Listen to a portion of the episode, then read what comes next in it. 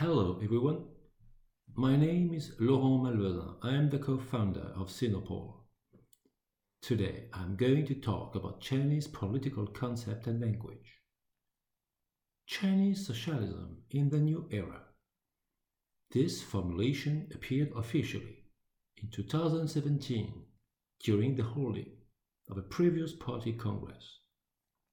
We will focus on the meaning of the so-called new era in Chinese, 新时代. New era. In fact, you have to go back to 2012 and the 18th Chinese Communist Party Congress to find the first writings. 2012 is also the arrival to power of Xi Jinping. Do not see any coincidence. There is none. Since then, every major political or economic orientation under this new era has a special meaning in China. It is marked by the thoughts of its new General Secretary. His name even sometimes directly precedes the expression Xi Jinping Xin Shidai. It has become one of his many trademarks. Like all expression with a political signature, it's not fixed the party's ideologists and spin doctors have a duty to apply it to new fields of knowledge and political action, but also in the economy, with a new concept of economic development, the so-called 新发展理念. I know another concept is popping up here, but I deny all responsibility. So let's recap. On the political and historical level, the new era means First, the affirmation of Chinese socialism. For those in China or abroad who still doubt its relevance. Second, to say that Chinese socialism is entering a new era also means that the whole country has risen from its past humiliations and has become richer thanks to the Communist Party. It carries here the vision of a fundamental change in China's relationship to the world.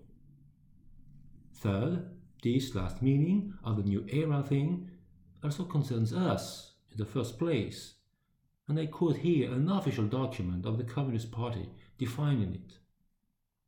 Quote, Socialism with Chinese characteristics has been continuously developed, expanding the possibilities of modernization of developing countries and offering a new choice to the countries and nations of the world that wish to speed up their development while maintaining their independence.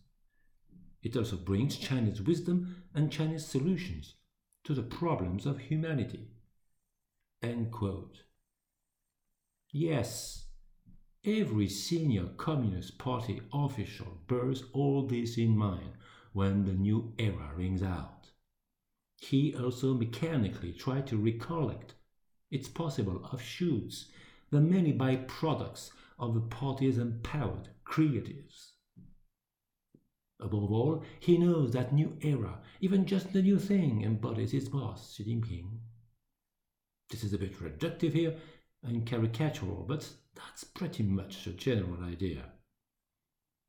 On the economic front now, another official source wants to help us to understand the new development paradigm by stating that, quote, the 19th Congress of the Chinese Communist Party in 2017 makes adherence to the new development concept its basic strategy for developing socialism with Chinese characteristics in the new era.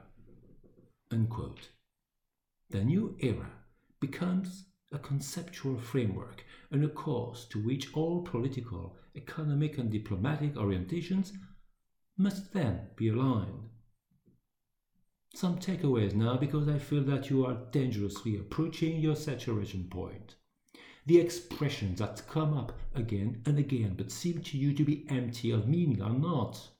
They usually give birth to a large progeny of subconcepts. It's a bit like the process of self development one cell, then two, then four, and so on. They are not only slogans or propaganda, they convey a political, historical, and geopolitical vision and agenda from which concrete policies are derived and thus implemented. I started this series of podcasts with this new era because it is at the top of the pyramid, under which many other concepts are deeply buried. I'll try to take you on a tour without getting lost. See you in two weeks with a new concept and language podcast dedicated to the common prosperity, the new mantra of the Chinese authorities about China economic development. Thank you for listening Sinopole podcast series.